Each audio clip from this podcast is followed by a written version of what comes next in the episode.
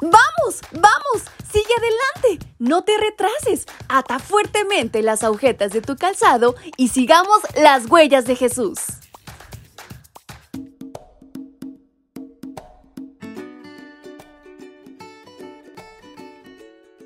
Chicos y chicas, ¿cómo están en esta mañana? Su amiga Fabi desde la calurosa Ciudad de México les envía un muy fuerte abrazo y les da la más cordial bienvenida a este su devocional para menores y adolescentes. Saben, en este 27 de abril hay una gran historia por descubrir. ¿Quieren saber de qué se trata? Pues aten fuertemente las agujetas de su calzado y sigamos las huellas de Jesús. Y nuestra reflexión lleva por título Los primeros frutos.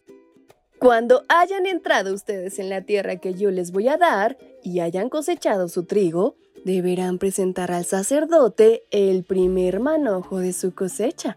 Libro de Levítico capítulo 23, versículo 10. El día 14 del primer mes del calendario religioso de Israel se celebraba la Pascua. Al día siguiente, el 15, empezaba la fiesta del pan sin levadura, la cual duraba siete días. El segundo día de la fiesta del pan sin levadura, o sea, al tercer día de la Pascua, el día 17, se celebraba la ceremonia de los primeros frutos. Por lo tanto, esta era una fiesta dentro de otra.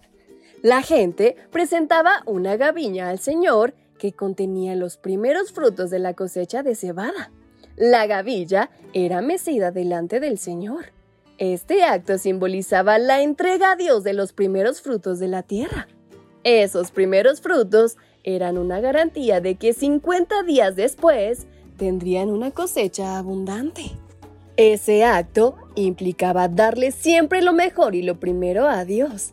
Asimismo, expresaba gratitud al Señor por sus provisiones.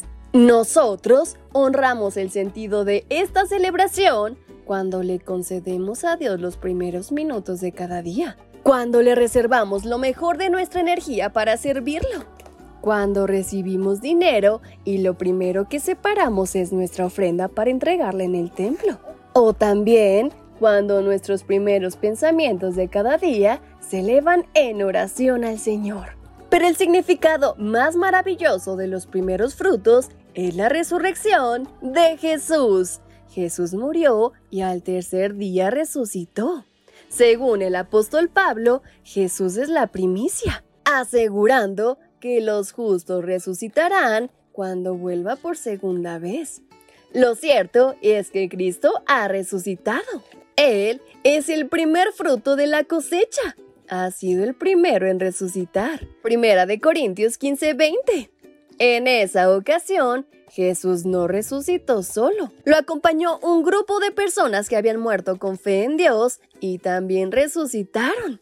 Los sepulcros se abrieron y hasta muchas personas santas que habían muerto volvieron a la vida. Mateo 27:52.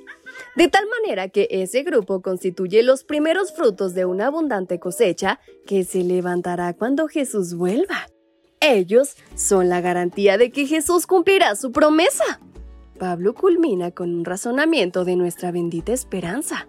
Así como en Adán todos mueren, así también en Cristo todos tendrán vida. Primera de Corintios 15, 22. Así que no lo olviden y luchemos por estar en ese grupo de personas. Y con todas estas palabras en mente, es como nos despedimos de nuestra reflexión. Su amiga Fabi les envía un fuerte abrazo y les desea un muy bendecido día. ¡Hasta pronto!